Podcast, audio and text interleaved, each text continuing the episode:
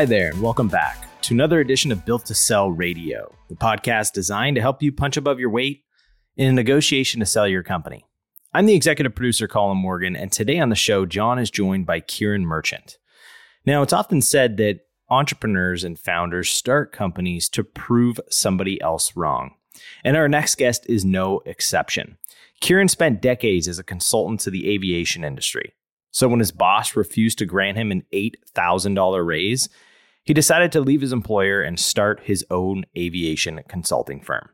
18 months later, yes, less than 2 years later, Kiran sold Merchant Aviation to Aéroport de Paris, one of the largest aviation companies, for a high single-digit multiple of EBITDA.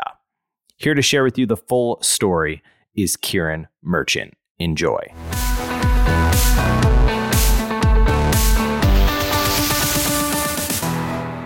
Kiran Merchant, welcome to Built to Sell Radio.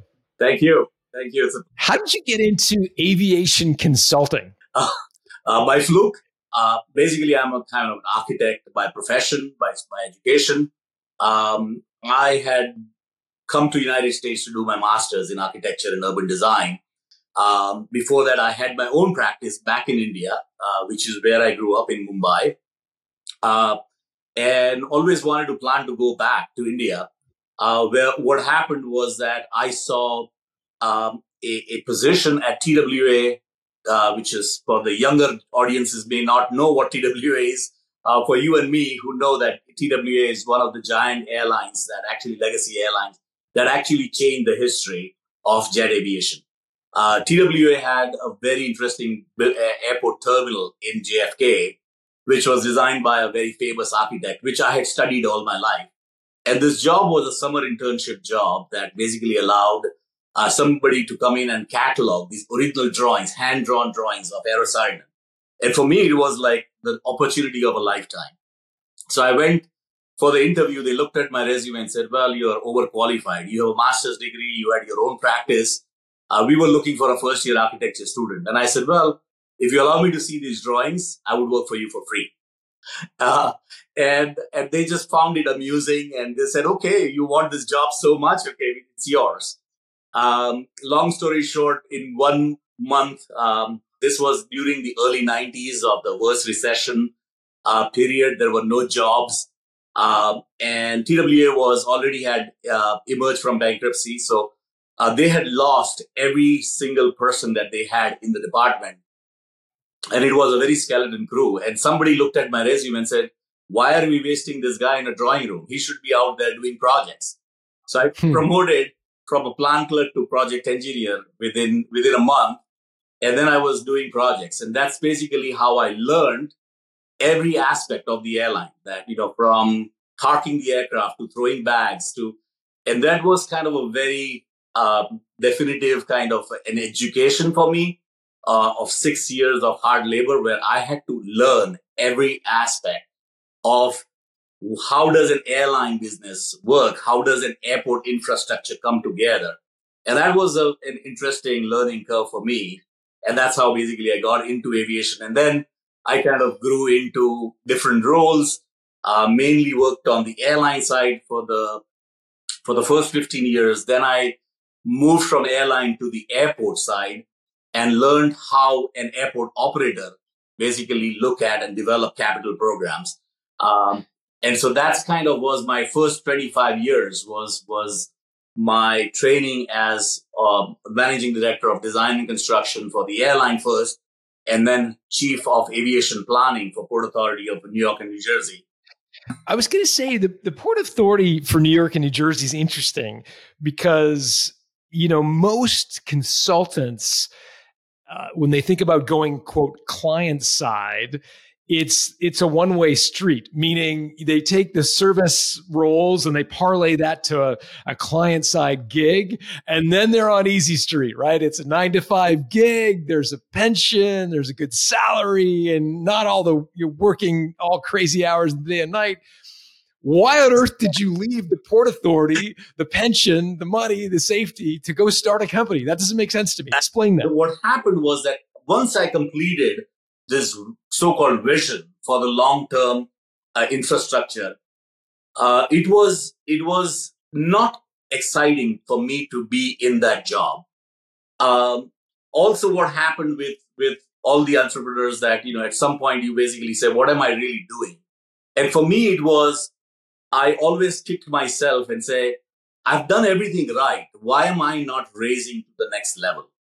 And I think that I have said this to my former bosses, that they did me the biggest favor that could be, is not promoting me when the time was there to promote me. After performing very, very well, I was basically kind of left behind. And actually one of my bosses told me that, well, you're doing such a good job, we're not going to change anything about you.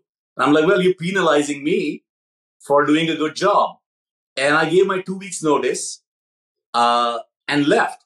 Not because I do tell them that had you given me that $8,000 promotion, probably I would have still been working for Port Authority. Was that it? $8,000? Yes, that's basically, yeah. Because they have these tiers that you can. So yes, I would have basically made $8,000 more. So I think you might have made a few more dollars out, Mav. I'm just guessing, putting a few different disparate pieces of information together. So tell me about Mav. How did this business get off the ground? Sure. What does Mav do? So Mav it stands for Merchant Aviation, and we kind of lovingly kind of made the short form of Merchant Aviation as MA. And then we basically were joking around, my wife and I, who started the business on our dining table. We're like, well, you know, what is Merchant Aviation? We need to have something short for. And we said, MA. And I'm like, no, MA sounds like Master of Architect, Master of Accountant. I'm like, no, it has to be something. So I said, okay, M capital, A capital, V small. And then I said, yes, we're going to call ourselves Mav. And my wife said, why Mav? And I said, Top Gun. I said, you know, the character of Tom Cruise basically calls himself Maverick and everybody calls him Mav. So I said, we are going to be the Mavericks of aviation infrastructure industry and we'll call ourselves Mav. So that. Okay, but wait a minute. If I'm running an airport, I'm not sure I want the Maverick. Was that a problem to have that branding or did it help you? Because frankly, you're thinking you're probably really super risk averse. If you're running the Port Authority of New York, New Jersey, you want the most... Don't you want the traditional stuffy architects? You know, tell me more about that. And that is so funny that you asked, because that is what really made our brand recognizable, because of not being the sugarcoating consultants who will tell you what you want to hear. And this has been kind of the reputation of my personal reputation and the company's reputation all along, where we were very honest and forthcoming on what did not work. And not everybody can basically sit there and take the criticism, but those are not the clients for us. The clients who have been are loyal to us and have given us work, they have actually told us that we want you to come in and kick the box and shake things up, because we want some out of the box thinking. And that is something that I have been very fortunate to find people who have worked with me as part of my team and my clients, who have always encouraged us to think outside the box, being able to kind of really come up with innovative solutions. And that is how we basically kind of survive all this time. So what Mav does is that we are purely consultants on airport infrastructure development. To make it easy, I say we design and build airports. And partly it is over time we developed our service offering, where airport infrastructure is very complicated. 99% of the people who fly, they don't have no idea what it takes to basically run or develop an airport infrastructure. But everything from the time you enter the airport road all the way up to 30,000 feet up in the air is all related to airport infrastructure.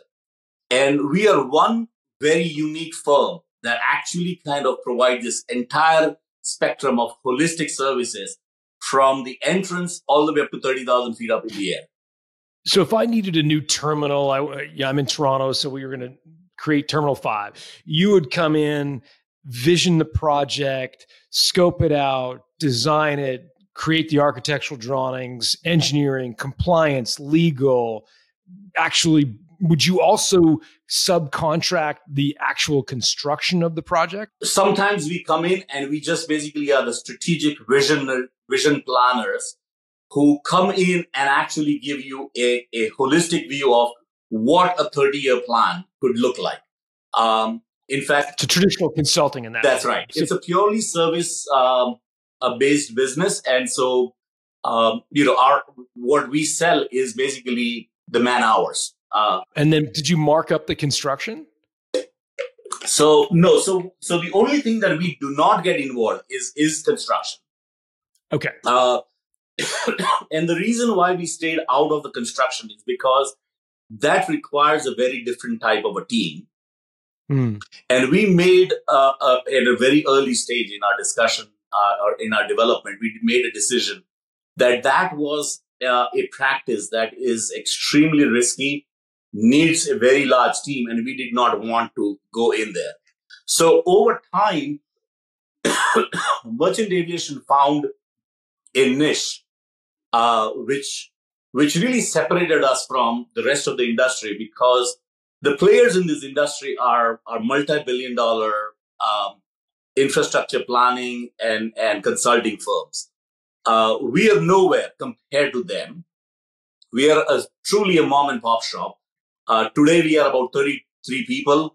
When I sold the company, we were 21.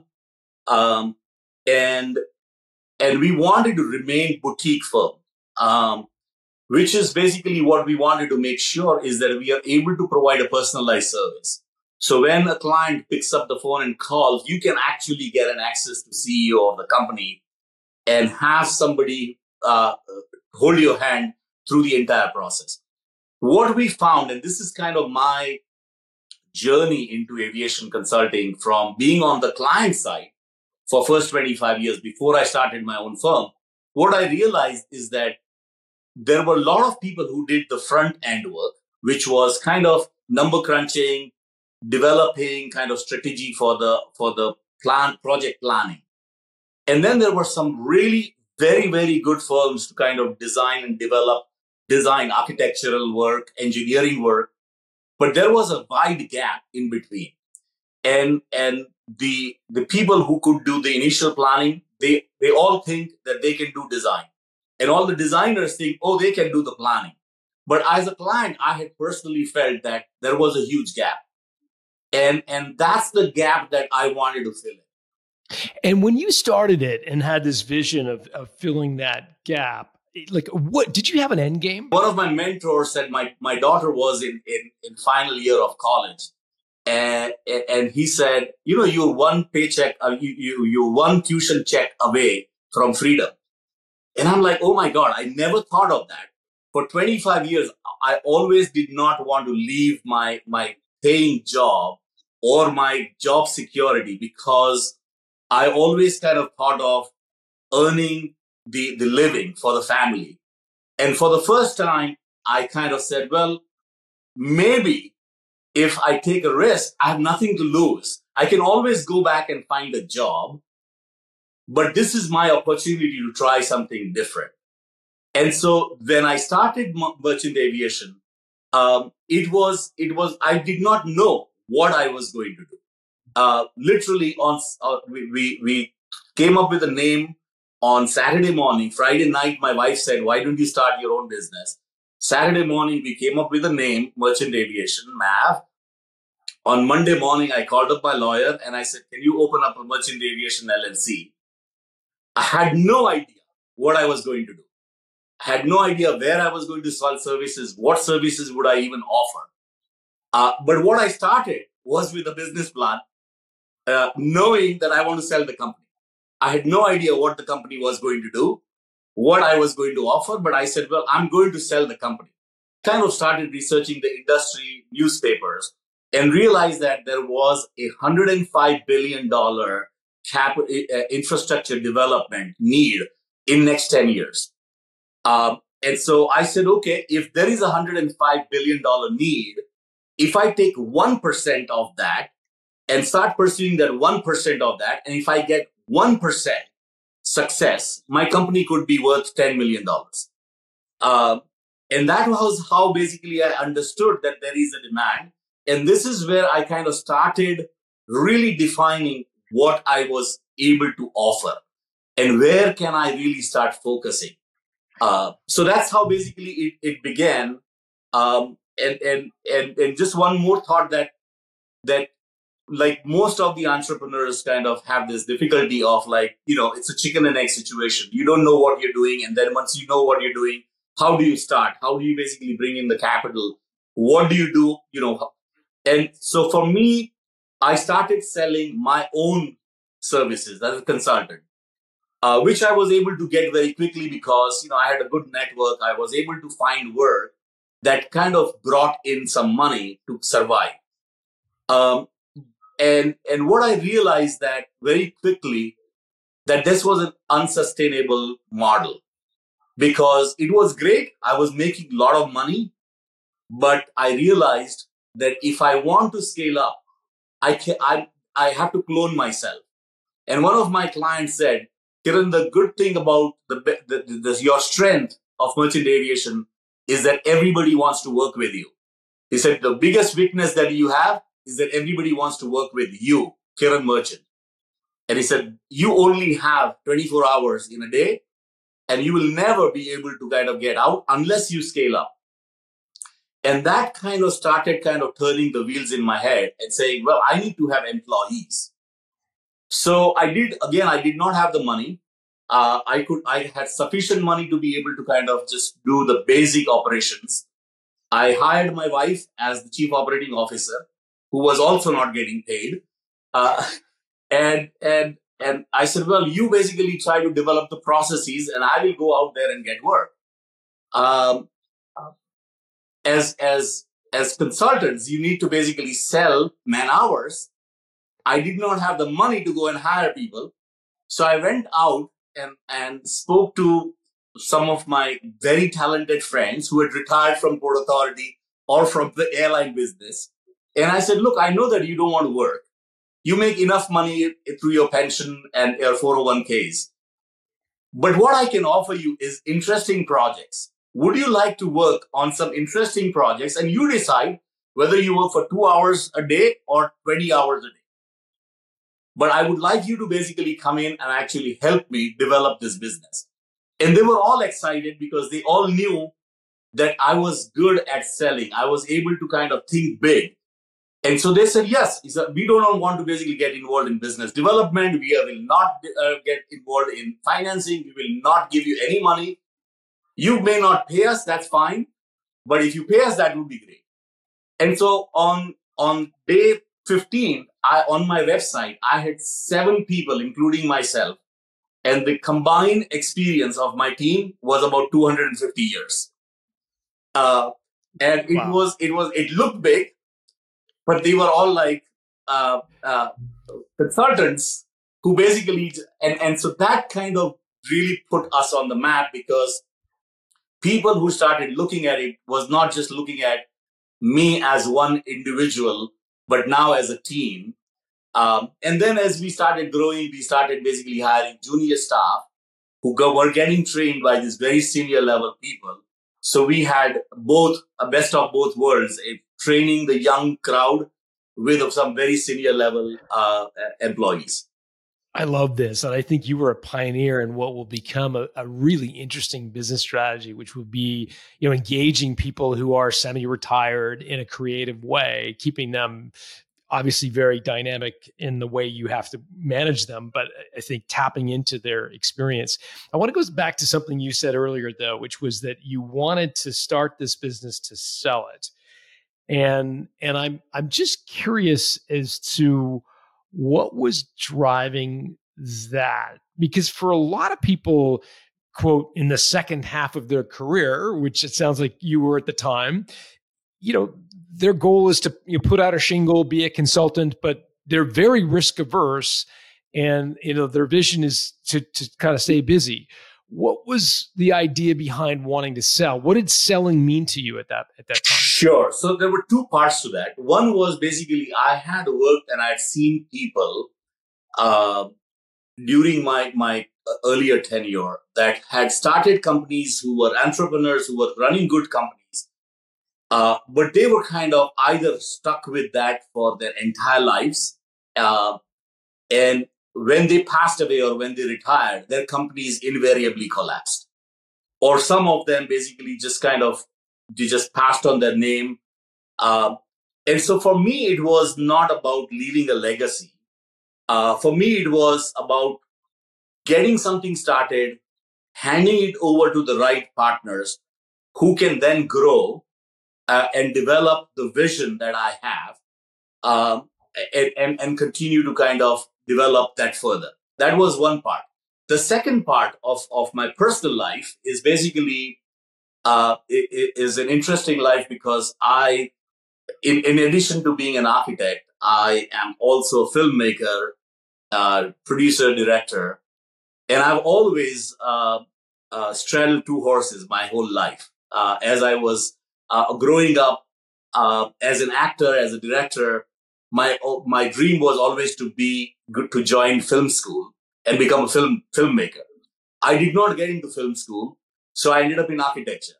And then found out that some of the greatest architects or greatest filmmakers were also architects. So I said, okay, I did not land in too bad a position. Long story short, 10 years later, I came to New York to do my master's in architecture, and I went to Pratt Institute. And I actually realized that Pratt had a film school. So I dropped everything. I went to the dean of the film school and I said, you know something, destiny has brought me here. I'm quitting architecture today and I'm basically going to join film program. And he said, no, not so fast.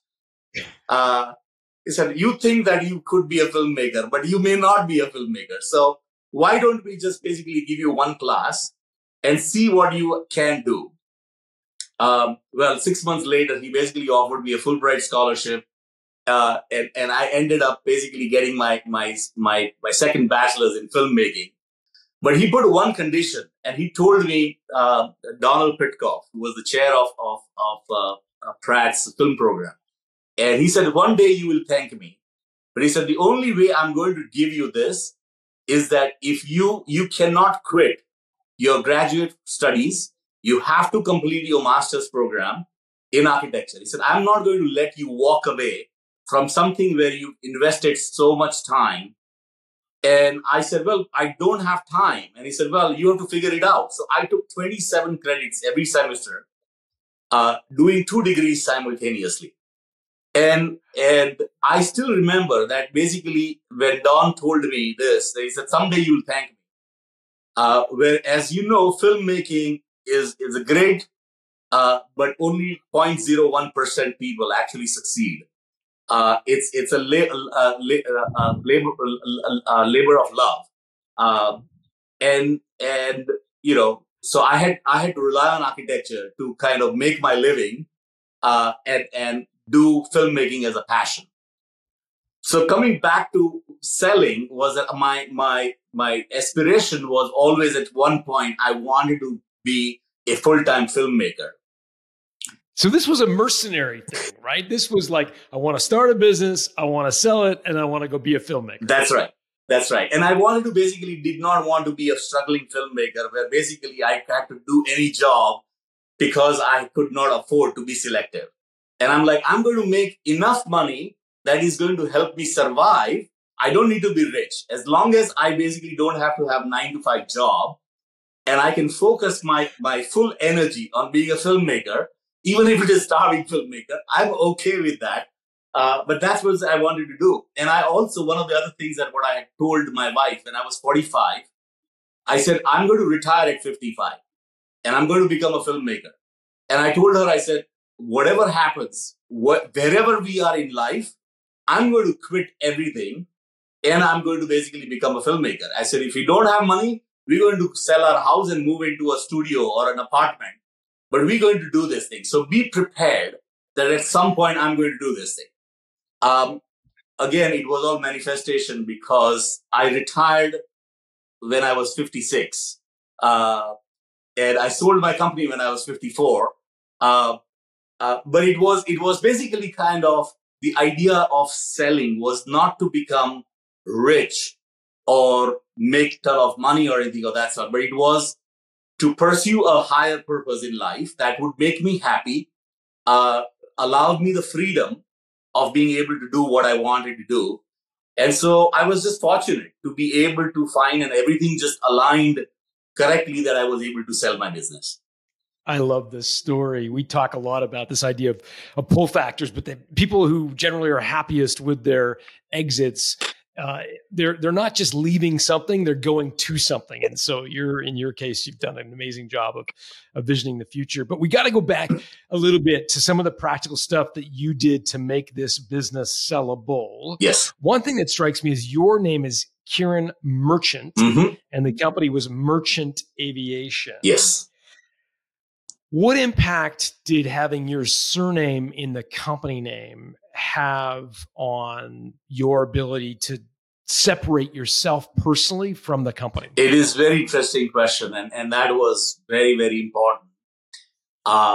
So the name I picked, Merchant Aviation, and again, it was Friday night after a couple of drinks. My wife and I were just basically throwing ideas, and the reason why Merchant Aviation stuck was because it did not, even though it had my name, it had a nice ring to it.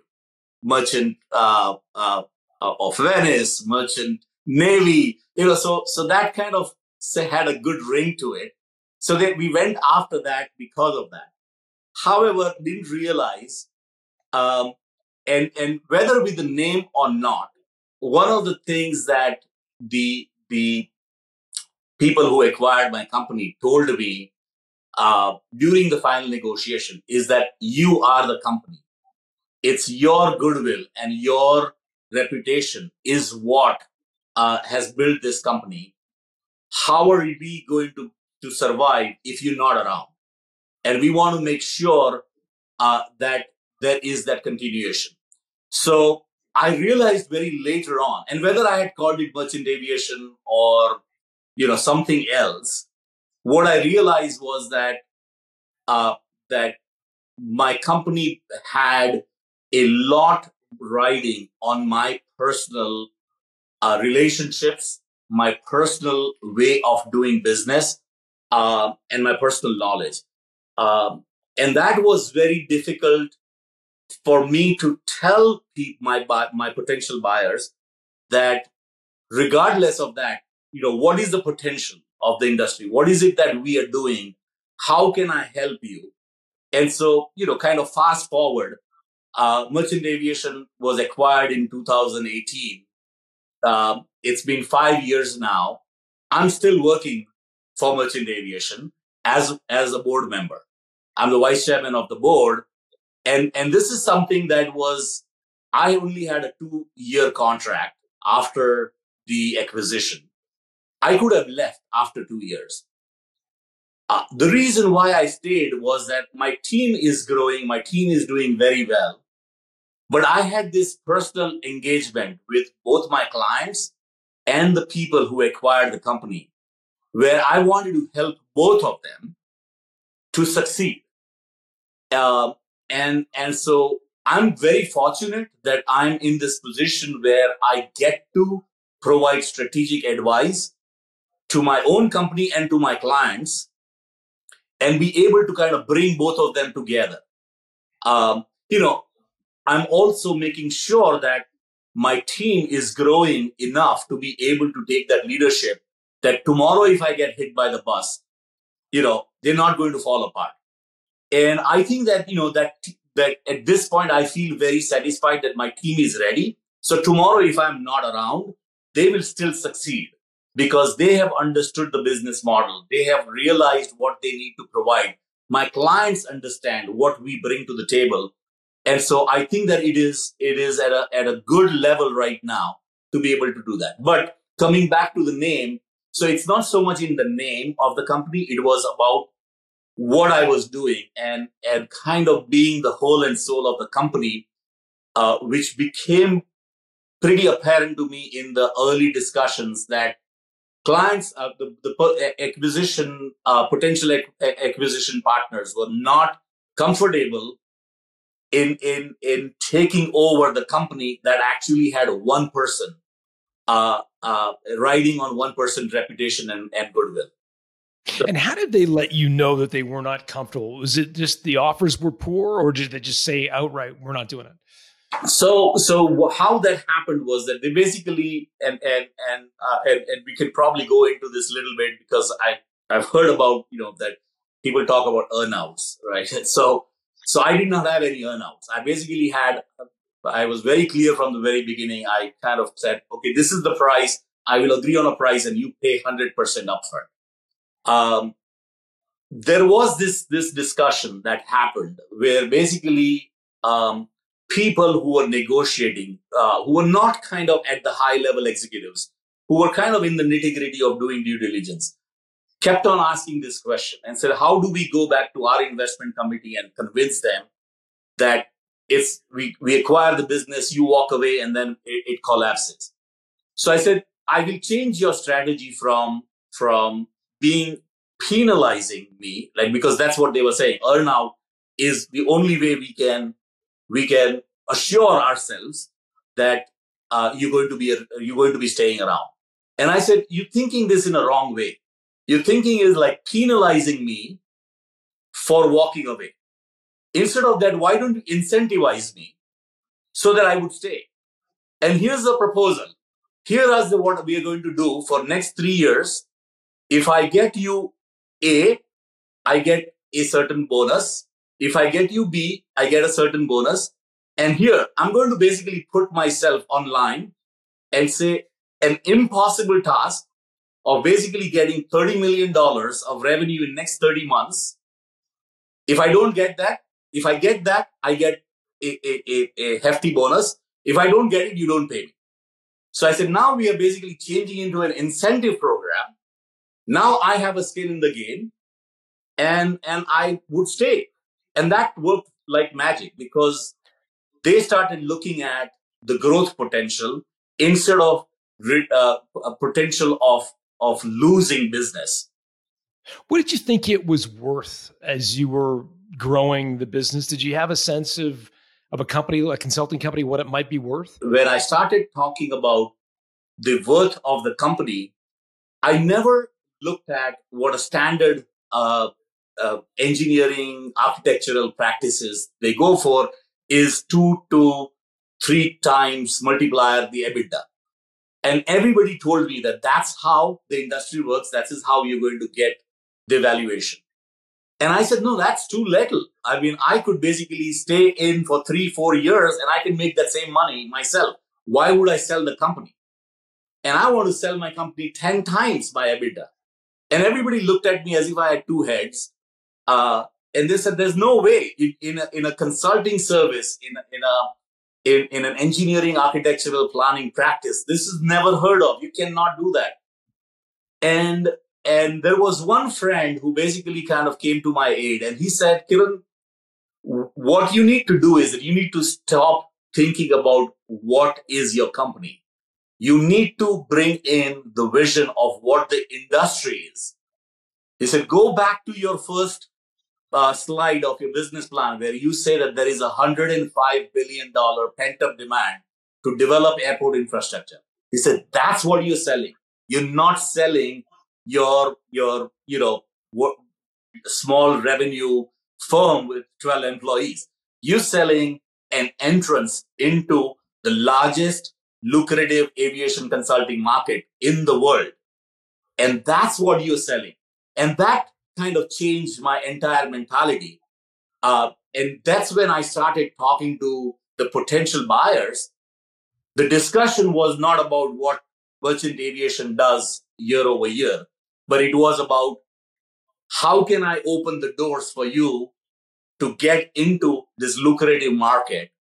And this is the entrance into this market, because we will get your foot in the door, and this is how you will be successful. So it was an interesting kind of dialogue where I had to first work on myself of what I was trying to sell, instead of what I was doing. So smart. How big did you get? You mentioned you were 12. Like by the time you sold, how big were you? Sure. So we grew very quickly. So, from that Saturday morning, sitting around on my dining table, we were at my dining table for first 3 months. We got our small office in the 3 months. Within 12 months, we were about 12 employees. At the end of 12 months, I basically kind of realized that I had to either go and hire another 10 or 12 people to be able to kind of deal with the workload, or I had to bring in partners. Again, being a small consulting firm, I knew very well that I'm in a very saturated market where there are a lot of people offering the consulting services, and they have been established for 30, 40, 50 years. If I went to them, they would be very happy to help me for the first month. But they would basically cut me out by the second month and take over the project and say, well, okay, Kiran does not have the horsepower to be able to do this. We're going to do this. So I had to be very strategic in terms of finding the partners. And in my initial dealings, I had dealt with the company called Aéroport de Paris, called ADP, Group ADP. Which is one of the world's largest airport operator. But they had their own subsidiary of engineering and planning airport infrastructure. And I had dealt with them during my earlier dealings. And I knew that they did a very important and very different work. So I flew down to Paris. I met with the CEO of ADP Engineering. And I said, look, I have a proposition for you. I'm running a company. I need support. I would give you work. You become my sub-consultants. They looked at me and said, who are you? Like, you know who ADP is? And I said, I understand this. He said, well, if you want, we can basically be in the United States tomorrow. And I'm like, please, go ahead, try it. I said, I will tell you one thing. I know that you have tried to be in the US market and have not been successful. And I said, I'll tell you why. It's because of my competitors who will never allow you to be successful in the US market because they don't want people coming from outside. So I said, you have three choices. I said, either you do a joint venture with somebody like me, or you go ahead and put a team of 10 people and do a marketing for about 5, 6, 10 years. You may be successful, you may not be successful, or you acquire a company like mine. I said, you have only three options. I said, I'm offering you something that we need to work together, and you have nothing to lose over here. You'd have no risk. You will be able to work in the US market, be able to build a portfolio to say that this is what you're doing. And this is something that will be a kind of risk-averse approach for you, because you're getting the project, the first project, without spending a single penny on marketing dollars. When you made that proposal to ADP, or you laid out those three different routes they could choose, strategic partnership, take the long road and spend 10 years slogging it out, or acquire a company like yours, did you know at that time you wanted them to pick door number three? So I can tell today that was one of my strategies. I would have never accepted it or never actually kind of confessed that that's what basically my approach was. But yes, when I flew down to Paris the first time, I always had this feeling in my head that I want these guys to acquire me someday. And it was interesting because that business plan I talked about, I did show it to the CEO of ADP Engineering at that time. And I said, here's what the potential is in this market. I said, you can choose not to be in this US market, but I will tell you one thing. You will be leaving 50% of the potential revenue at the table, because US aviation market is 50% of the entire global aviation market. So I said, not being in US basically leaves you kind of not able to grow. So yes, you can be in globally a mega company. But if you're not in the US, you're losing this market. And I said, what do you have to lose? You have nothing to lose over here. I'm hiring you as a sub-consultant. you get the revenues that you basically will be charging me. We will kind of do this as merchant aviation offering. The only catch in this is that you will sign a non-compete with me where you cannot compete with me for 2 years after the project is over. And I said, that is for me to protect myself, because once you have the portfolio, you can say, well, I don't need Kiran at this point. And they were very honest and upfront and said, absolutely. They did not know what they were getting into. But within 3 months of me getting ADP on board, I had given them a $3 million contract in developing planning. And they were just basically flabbergasted because of that, because they realized that I had something, that they had tried to be in this market. They were unsuccessful. And within first 3 months, I was able to basically kind of show them a potential. So this was in the 15th month. In the 18th month of the company's life, they started coming to me and started talking to me and said, well, have you thought of joint venture? Are you interested? Can we maybe buy some stocks in Merchant Aviation? And I'm like, okay, this is working, but I was not sure what I was basically doing. And I said, well, you know, I'm open to the discussion, but I'm not sure. Let me hear what you have to say. So they gave me an LOI, letter of intent, a letter of intent, and then basically started doing the due diligence. And then they made me an offer, which was a standard industry offer, 2 times the EBITDA, 50% upfront, 50% in earnout. And I'm like, no, I don't think that I'm interested, because this does not even cut. I'm like, I will be making more money before the deal is closed than what you're offering me. It was interesting that, you know, it was a learning experience, because what I would say is that dealing with people on the lower scale of the people who are doing purely due diligence, their job is to basically find the most effective deal. And I think that it's not that they have bad intentions, but their job is to basically kind of drill through the numbers, drill through the potential, and kind of look at it. And invariably what I've seen is that they lose forest in the trees. For me to be able to make a deal, and this was kind of my earlier discussions with my friends who had sold the company, they told me that, Kiran, you will go through this process and you will make a deal over a dinner or a lunch, and you will shake hands on something that you would be surprised. And it was absolutely true, because I had to get myself in front of the entrepreneurs in that company to tell them the potential that I was basically kind of aiming for. And with them, it was a very quick discussion. They immediately looked around and said, you don't need to talk about it anymore, because we understand what you're saying. And that's the reason why we are interested in your company. So once I knew that they basically were there, it was very, very quick in kind of coming up with numbers, coming up with a handshake on a deal that was good for them and acceptable to me.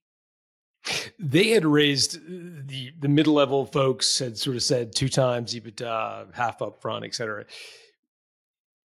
Did you go back to the more senior entrepreneurial folks and give them your number? It wasn't 2, it was X? Or yes. Did you go back to them with something? Yes. So I had done the valuation, and it is this is one of the things that anybody who wants to do this thing, that the value of having good friends, good consultants is very, very valuable. And it is something that I would say that is extremely nerve-wracking, because you are spending money on a potential that may never materialize, which is extremely, extremely important to understand. Surround yourself with people who actually will give you sound advice. You don't have to listen to anybody. At the end of the day, you have to make your own decision. But having a point of view that is not yours, because when you're developing a company, it's your baby and you're emotional.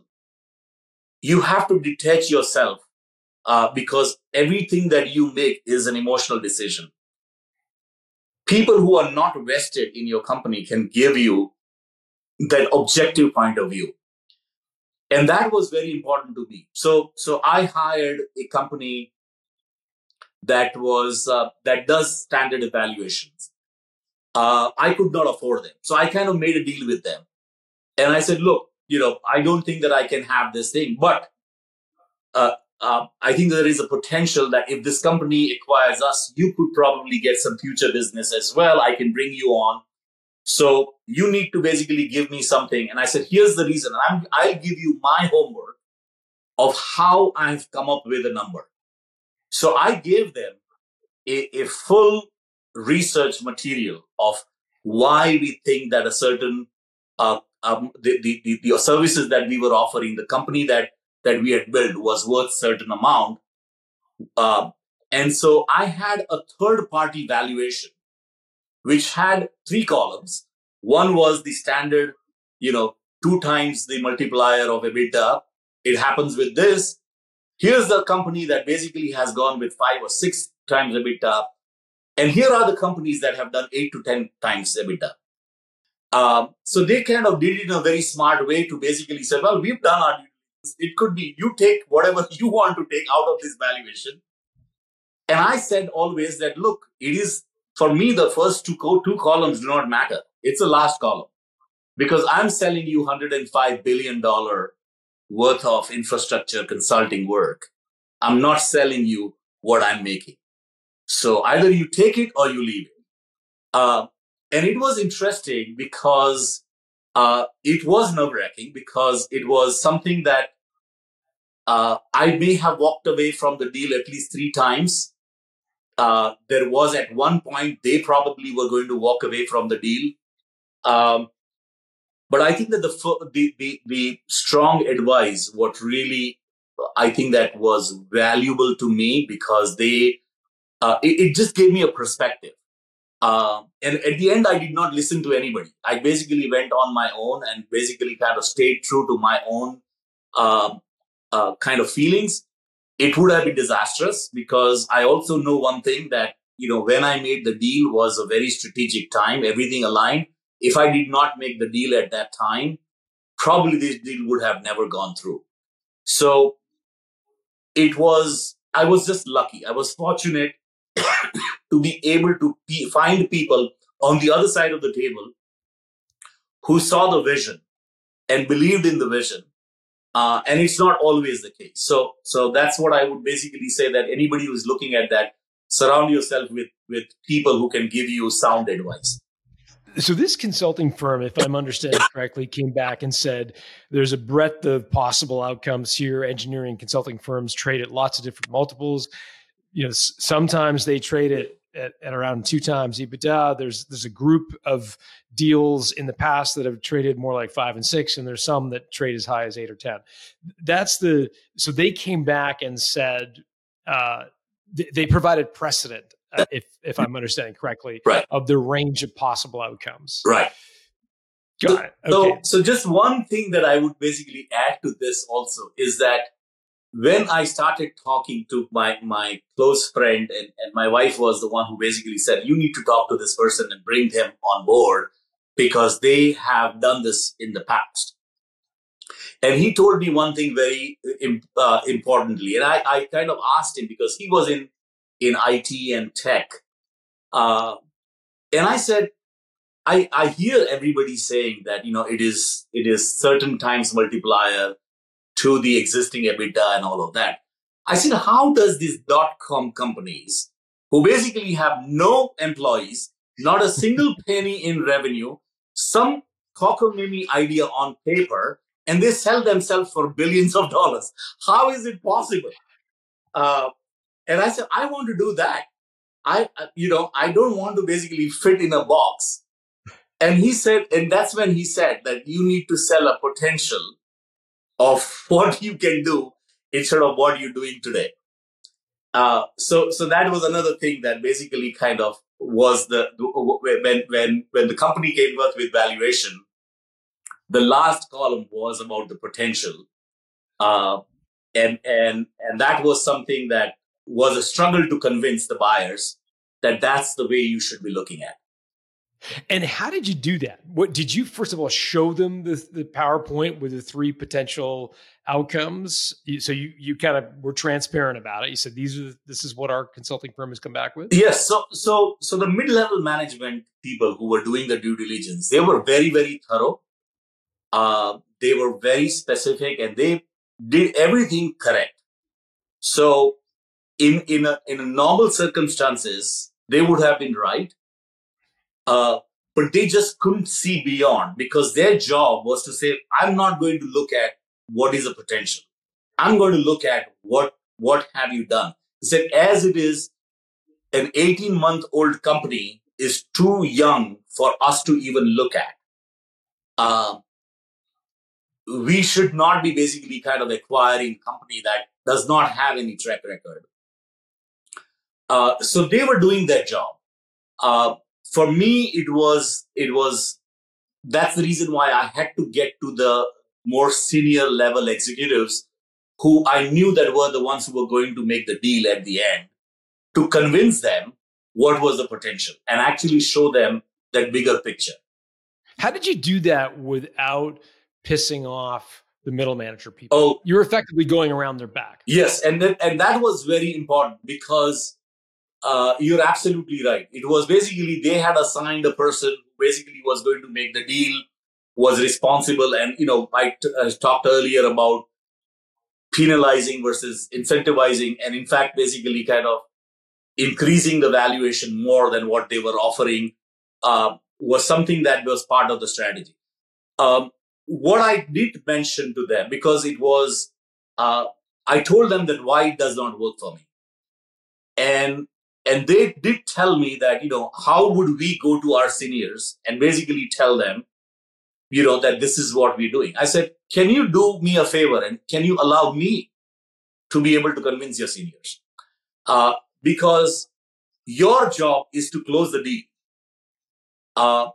I would make you look, I would give you the deal, but on my terms. And you know, this is if your seniors come back and say that, we're not interested, it's fine. But allow me to be able to kind of do that. And that was what basically, so I was very open and transparent with them. And they were very confident that nobody is going to give me the time of the day to basically convince them. But it was amazing to be able to talk to these people. And in fact, you know, I feel so strong. The reason why I'm still engaged with the company is because I know that they are this amazing company that have done some amazing things around the globe. And they were the entrepreneurial spirit and kind of our spirits aligned together. So, you know, I kind of tapped into that and I said, I gave them their own deals that they had made, which were in billions of dollars. Other acquisitions. And I said, look, here's the reason why you did this thing. This was the risk. I'm like, what you're talking about with me is it's not even a drop in an ocean. So I don't think that we should be talking so much about it because you're losing money every day that you're not actually acquiring the company.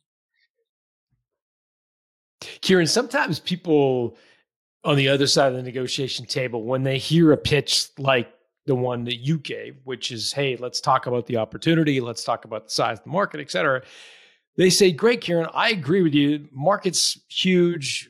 I think that's great. We'll put it in an earnout and we'll structure your deal so that you'll get a little bit of money up front. And if you hit it out of the park and you get a good share of that $100 billion market, then we'll pay you handsomely. Is that what they did? Yes, absolutely. And they started with that. And this is what I said earlier, that what happened was that, so one thing that I would say is that, you know, because it was an international company, it was a French company, they had hired attorneys in the United States who were one of the largest legal firms in the country. every time I used to go to the negotiation table, it was me and one of my attorneys. And I had advised him that you will not talk, you will not negotiate. I will be the one who will be doing all the talking. You just tell me what is doable or what is not doable after the meeting. You will not contradict me or second guess me in the meeting. It was very interesting. I would go into this meeting with like 10 of these high profile attorneys, and two of us would be sitting down, and there was no parity. Like, you know, I was no one. And these guys were really multi-billion-dollar global company. One of the things that they did say that this is basically, and this is where I kind of turned it around and said, you know, instead of, so what if you offer me something too low? The reason why it does not make any sense, because I might as well stay for another 3 years and I will make the same money and control my own destiny after 3 years. So if I have to sell it, it has to be enough for me to be able to make for next 10 to 12 years that I'm getting upfront. And that's the reason why you will get a discount. So I cannot afford to basically do the earn out.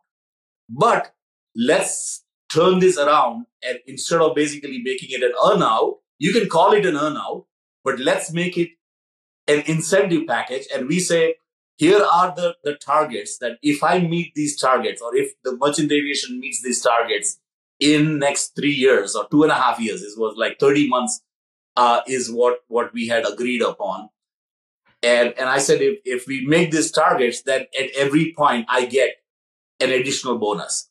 And that's how I actually ended up basically getting a higher value than what I had originally thought that I would get. I was lucky enough that we made those targets. One target, the final target was almost impossible, but it was literally, we made that target like a month before the 30th month. And I just basically had tears in my eyes, and my wife and I were sitting down saying, I don't know how, like, somebody is watching over us, because I don't know how this thing happened. We're just incredibly lucky that we are in this situation. Amazing. If you could proportion it for me, like in terms of the total compensation you earned out of the deal, what proportion would have been, you know, basic, what you know, people call a downstroke, but basically paid at closing, versus the variable bonuses that you earned for hitting the targets? Like, are we talking like 30% more because you hit the targets? Or? So yeah, it was about 25% more. Okay. 25% more. And that was one of the things that what I had in my early discussions with all my friends who had sold the company. The reason why I wanted to stay away from earnout was because I had heard these stories number of times that people get dissatisfied, they walk away sooner than their term, and they leave the money on the table. I had heard that story time and time again, and I said, I don't want to be in this situation.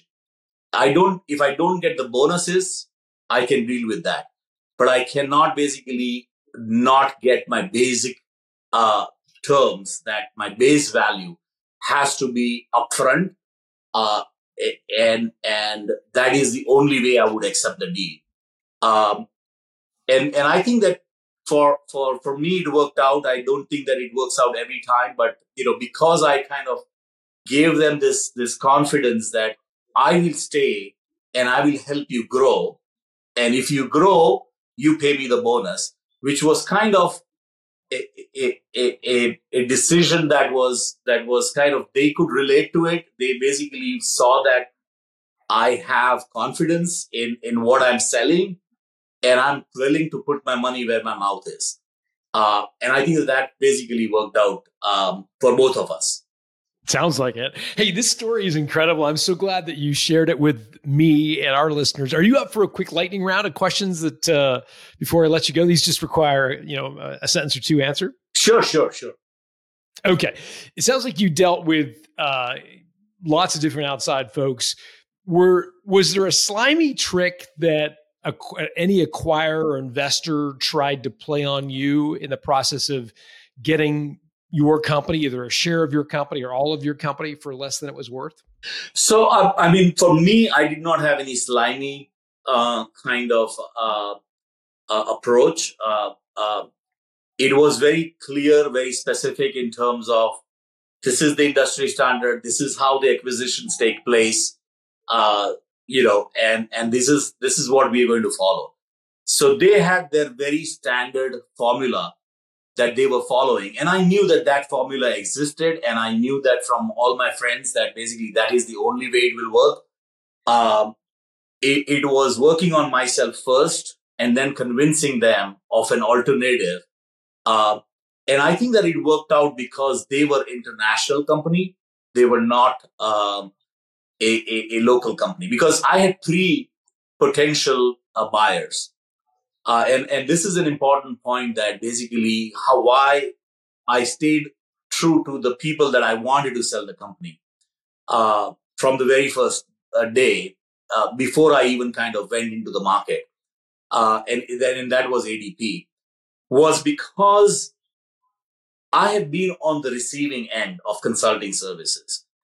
And what I did not want to do was that I did not want to get acquired by another consulting firm who was just basically going to offer the same services.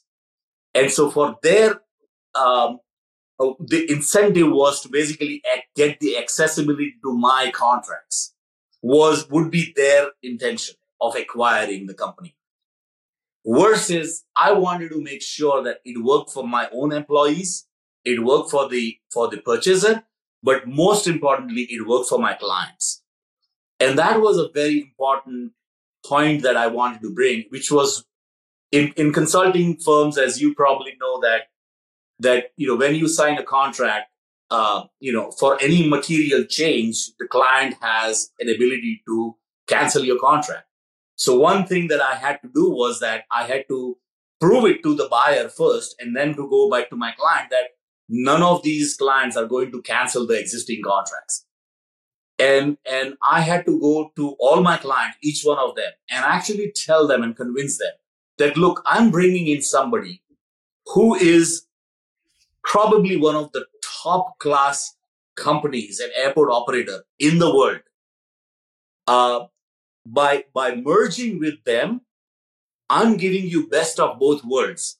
You will get this boutique services that my company have been offering with a giant parent company that will provide you with services from global team. And I said that none of my competitors will ever be able to provide. So I said, by doing this thing that, allow me to do this thing, because this is good for me personally, but it is also good for you. And I said, we're bringing in a new blood into the market that would not be existing. So by me making this deal, I'm bringing in the top of the line consulting firm who's actually a client first, who is an airport operator first, and provide you with the services because from the user perspective. And this is a unique proposition. And that is what has won us all these projects to date. When you just described that situation, you made a slight, I'm not sure if it was a slip of the tongue or variation in what you described, which was, if you allow us to merge with ADP, and up until now, we've been talking about selling your business and getting acquired, and all of a sudden the word merger is a little softer.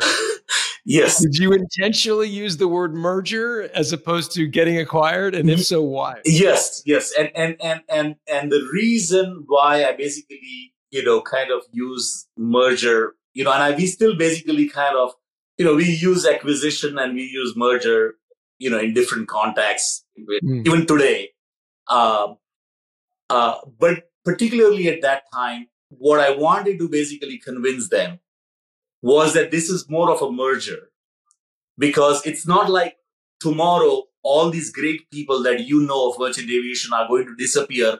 And you're going to have like somebody who's foreigners from outside who are going to come in and basically kind of provide you with something that you will not be able to digest.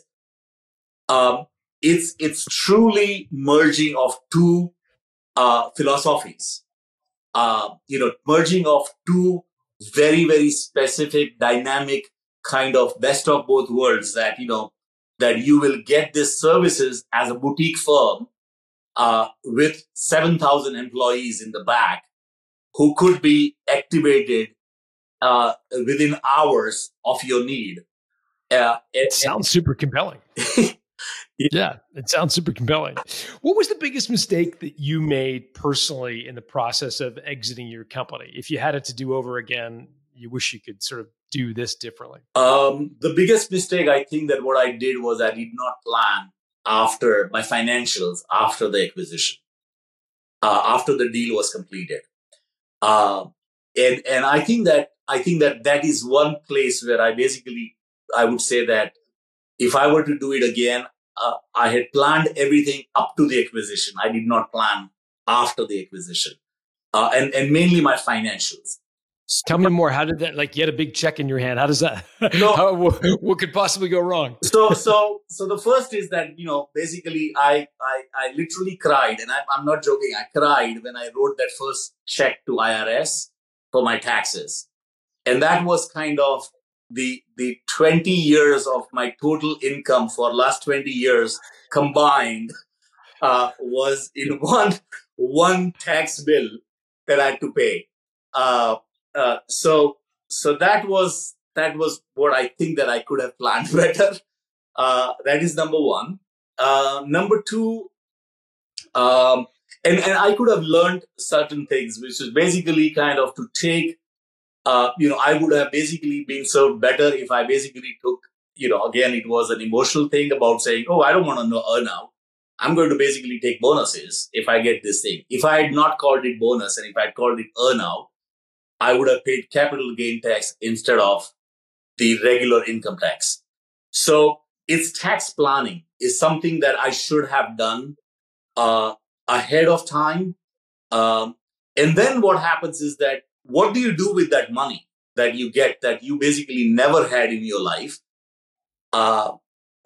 You're always like thinking in terms of, oh my God, like FDIC only insures $250,000. How many bank accounts do I need to open?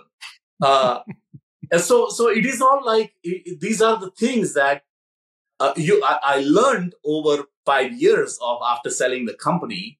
But that was something I feel that I wouldn't say it was a mistake, but it was not properly planned, and I could have done better planning ahead of time. I've heard selling a business characterized as a roller coaster emotionally. Describe, if you would, the high and the low of the selling process. What was your highest emotional moment of selling your company, and what was the lowest?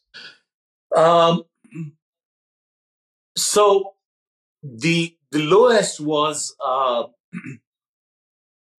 it was interesting because my counterpart, the CEO of the engineering, ADP engineering, was a wonderful human being and somebody who basically kind of I made the deal for was the former second top commander in French armed forces, retired, was a fighter pilot. And I used to tell him about why we call ourselves Mav. And I'm like, you are actually a Mav. You are the Top Gun. And we were standing at the top of Arc de Triomphe in Paris.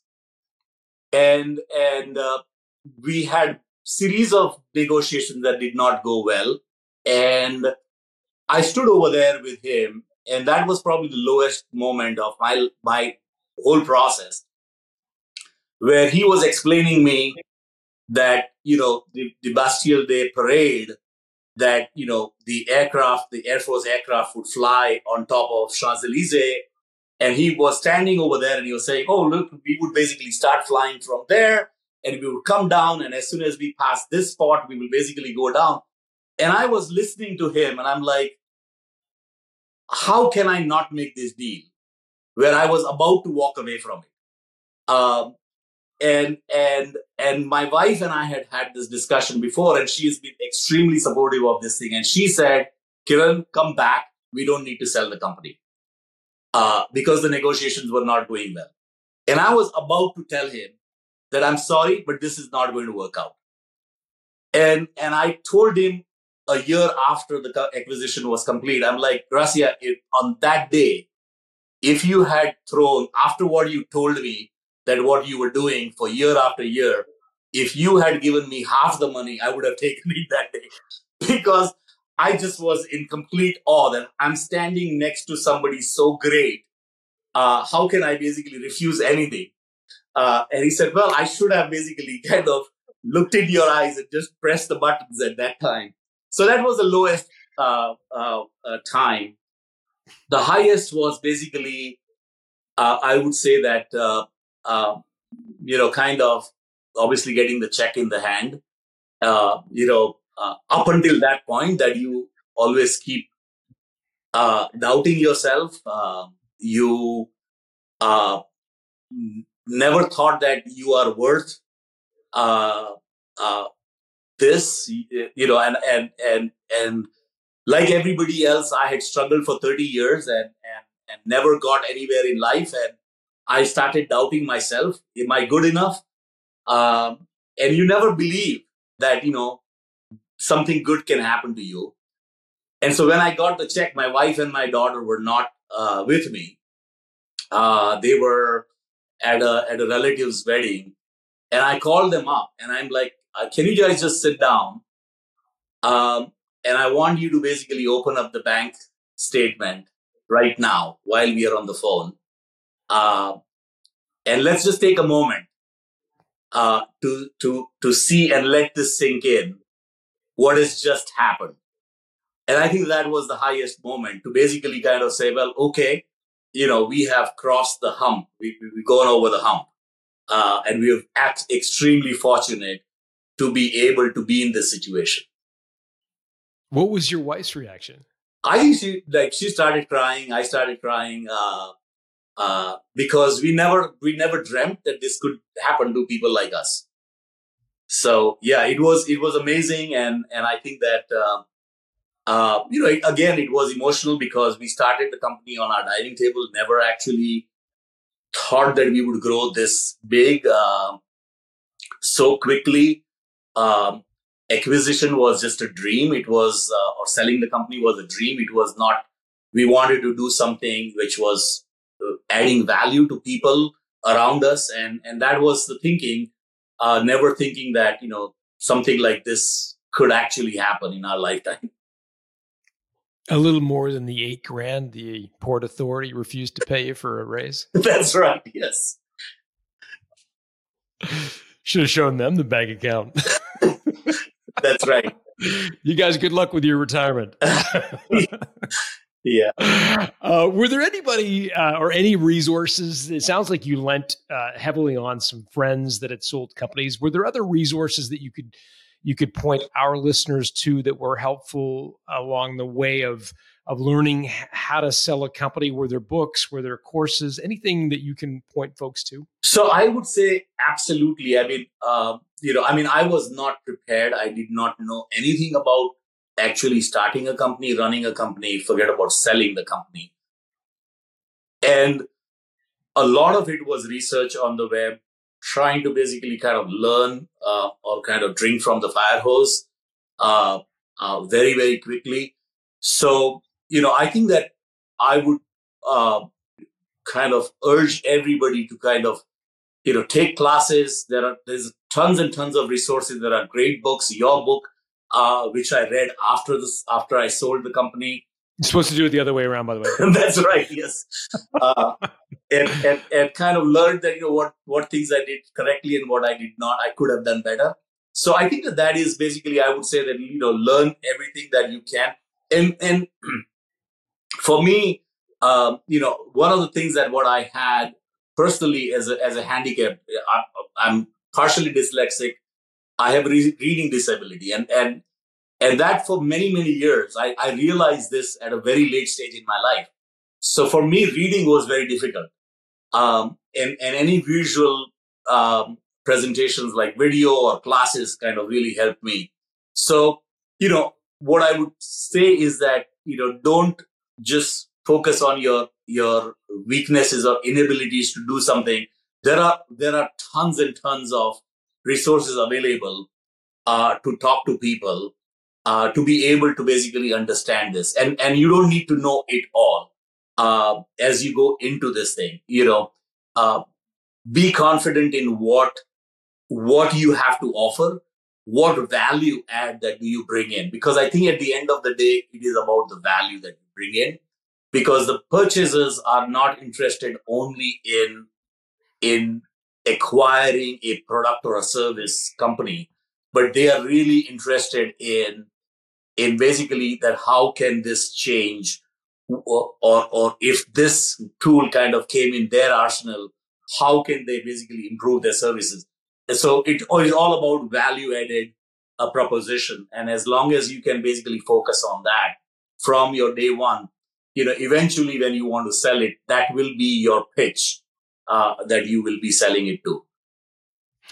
Well said. Last question before I let you go. Did you buy yourself any sort of trophy to commemorate the win? No, I did not buy the trophy. But there were a couple of things that happened. So first and foremost was that I told you that I wanted to retire when I was 55. I sold the company when I was 54. I retired. I made the decision to retire just a couple of months before my 57th birthday. And that was, I stayed for an extra year because of pandemic, because I didn't want to abandon the company during pandemic. So I stayed for one more year. Even though I had a 2-year contract, I stayed for 3 years. But I was able to basically retire. And I think that was my trophy because that was something that I really wanted to do, kind of launched a new company the day after I retired, which, by the way, is called Merchant Creatives. And that is basically to kind of go ahead and start looking at potential projects in theater and film. So I'm working on my next feature film. That probably will go on set sometime in 2025.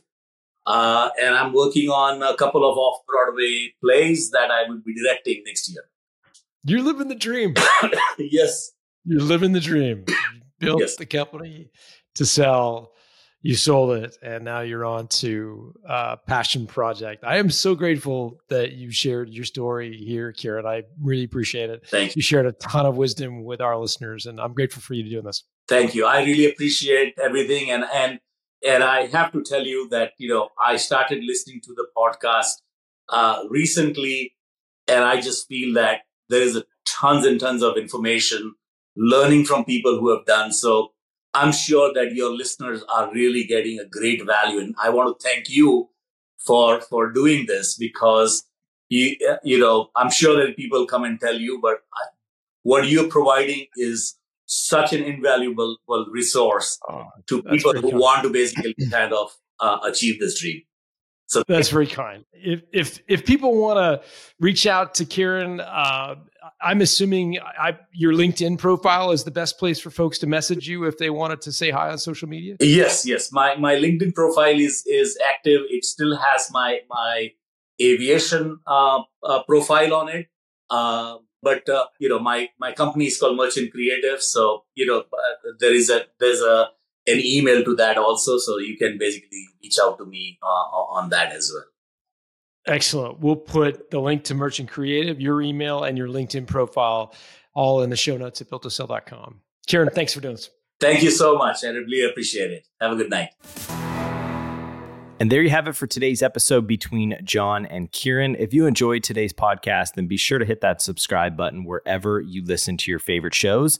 And if you want to watch this full video interview, you can do so by heading over to our YouTube channel at Built to Sell Radio. If you want to help support the podcast, you can either do so by sharing this podcast out with a friend or colleague, or by heading over to Apple Podcasts, where there you'll have the chance to leave a rating and review.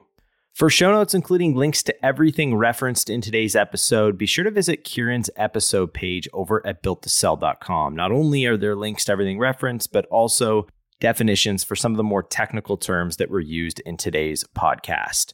Special thanks to Dennis Labataglia for handling today's audio engineering, and thank you to our community of certified value builders who help us bring our message to you. Our advisors are experts in helping you build the value of your company. To get in touch with an advisor or learn how to become one yourself, head over to valuebuilder.com. I'm Colin Morgan, and I look forward to talking to you again next week.